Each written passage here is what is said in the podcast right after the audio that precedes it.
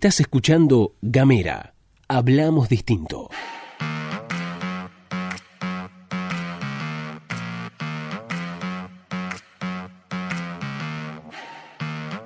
Buenas, buenas, buenas, ¿qué tal? ¿Cómo les va? Bienvenidos, bienvenidas, bienvenidas a La Pastilla de Gamera, este micro informativo que distribuimos de lunes a viernes. Mi nombre es Gastón Lodos y en este miércoles 24 de febrero del año 2021 te voy a contar todas las noticias en unos minutitos. Culfas, el ministro productivo de Desarrollo de la Nación, sigue dando vueltas por la provincia en el marco del análisis que llevan adelante los equipos técnicos nacionales y provinciales para ampliar y prorrogar el subrégimen industrial basado en la 19640. El funcionario brindó una conferencia de prensa en la que ratificó el absoluto compromiso del gobierno nacional con el desarrollo productivo de la provincia, con acompañamiento de recursos nacionales y con los mecanismos de promoción existentes. Estas son palabras textuales del funcionario. En ese marco, consultamos a cuáles son las otras actividades productivas que están pensando en incluir bajo el régimen promovido y esto fue lo que nos dijo. Está el, tema del polo logístico antártico, donde hay pasos para dar también con otros, otras áreas del gobierno nacional. Por supuesto, el turismo, que hoy es una actividad golpeada a nivel mundial, pero que sin duda eh, se va a recuperar y Tierra del Fuego tiene bueno, características especiales ¿no? para, para poder desarrollarse. Ayer estuvimos conversando un rato largo en, en, en ¿no? En todo lo que se puede generar en torno a la madera, a, este, poder tener ahí un polo productivo de alta calidad, de excelencia, eh, la pesca, eh, sí, por supuesto, efectivamente, el proyecto petroquímico, ¿no? La verdad que Tierra del Fuego tiene ahí en, el sector de hidrocarburos la posibilidad de industrializar este, gas y generar productos de alto valor agregado con exportación. Así que, bueno, la verdad que el, estudio que hemos realizado en conjunto nos, ha dado un, mapa muy positivo respecto a la potencialidad y sobre eso que vamos a trabajar en los próximos años, por supuesto, con el, protagonismo central del, del, gobierno de la provincia. En ese sentido, una de las protagonistas es la industria de la economía del conocimiento. De hecho, Culfas aseguró que el país va a buscar cuadruplicar los puestos de trabajo relacionados a la industria del software de cara a la próxima década. Incluso, el funcionario manifestó que esta actividad podría ser tan importante para Argentina como la industria agropecuaria. Ahí Tierra del Fuego puede tener un rol clave, ya que según el ministro, tiene todas las condiciones para ser un nuevo polo tecnológico de programación para Argentina y el mundo. De hecho, el gigante tecnológico Globant ya desembarcó en la isla con una inversión de 600 millones de pesos y durante su visita Culfas entregó certificados de Argentina Programa, el programa gratuito de capacitación público-privado en programación. Además, estuvo reunido con el intendente de Ushuaia, Walter Woto, y juntos recorrieron la planta Newsan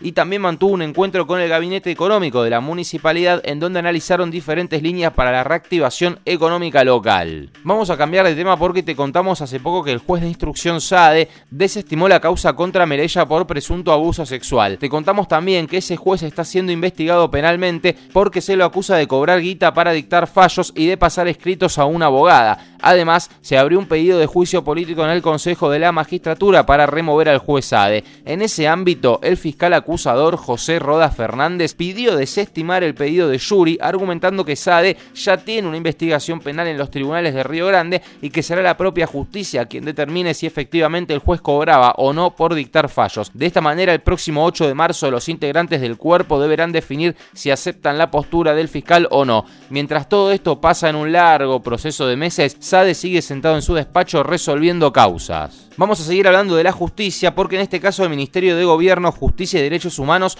convocó la consulta de la ciudadanía, la propuesta elevada al Ejecutivo Provincial por parte del Consejo de la Magistratura para que Loeffler ocupe el cuarto lugar como juez del Superior Tribunal de Justicia de la provincia.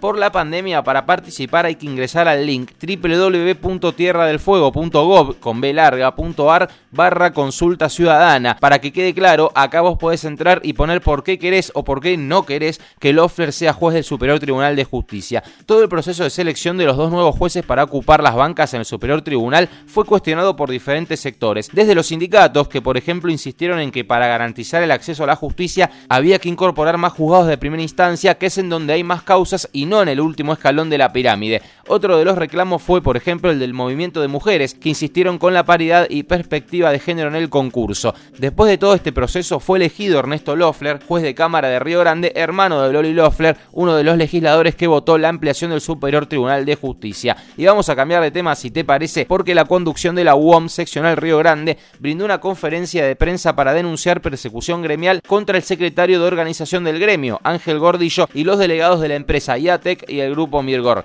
La persecución denunciada es por parte de las autoridades del grupo Mirgor, justamente, y el 3 de marzo habrá una audiencia en la justicia donde se pretende avanzar en el desafuero y despido de los sindicalistas. El gremio metalúrgico anunció una serie de medidas de acción para rechazar este intento. El conflicto arrancó cuando los delegados reclamaron a IATEC por la continuidad laboral de los compañeros, por algunos conceptos internos con el tema del premio y producto de eso se llevaron adelante medidas de fuerza que la empresa llevó a la instancia judicial. Vamos a cambiar de tema porque vamos a hablar un ratito de las vacunas porque tenemos dos aspectos de esa temática para tocar en el día de hoy. Por un lado, como contamos hace unos días, este jueves llegan al país unas 904.000 dosis de la vacuna de Sinopharm provenientes desde China. La noticia es que la ministra de Salud, Carla Bisotti, anunció el comienzo de la campaña de vacunación contra el coronavirus para el personal docente, que será inmunizado con las dosis de esta vacuna que estarán llegando esta semana. Bisotti hizo el anuncio durante la reunión del Consejo Federal de Salud. El personal docente y no docente de la Argentina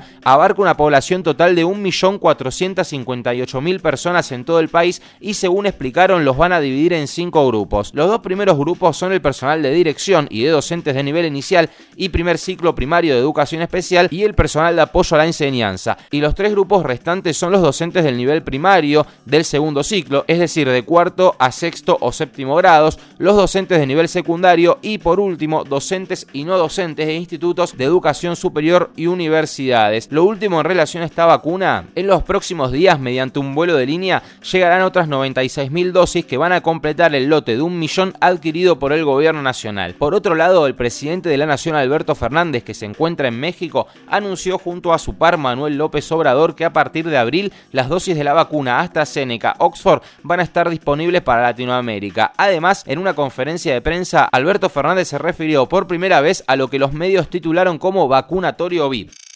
Nadie puede avalar que en las circunstancias que vivimos alguien tenga la posibilidad de adelantarse en la vacunación.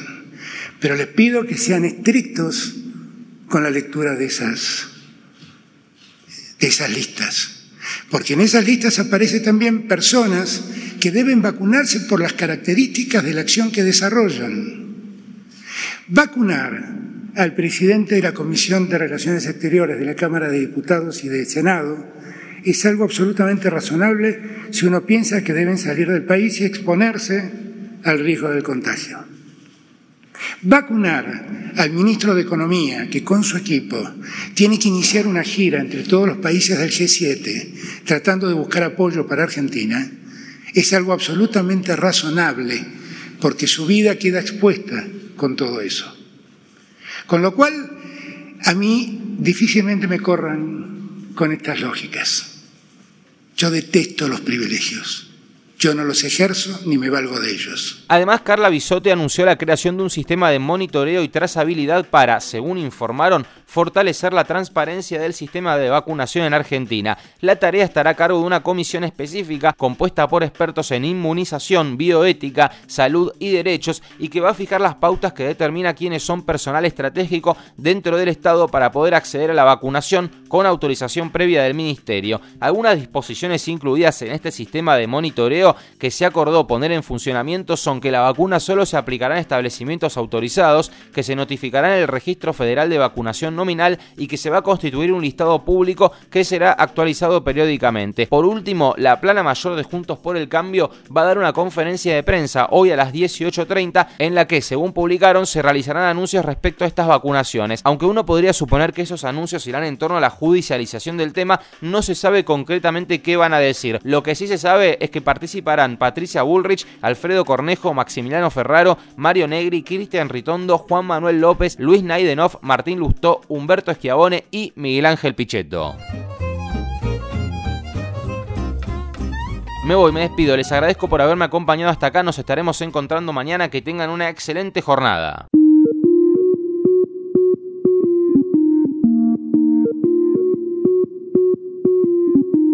Seguí nuestros contenidos en gamera.com.ar.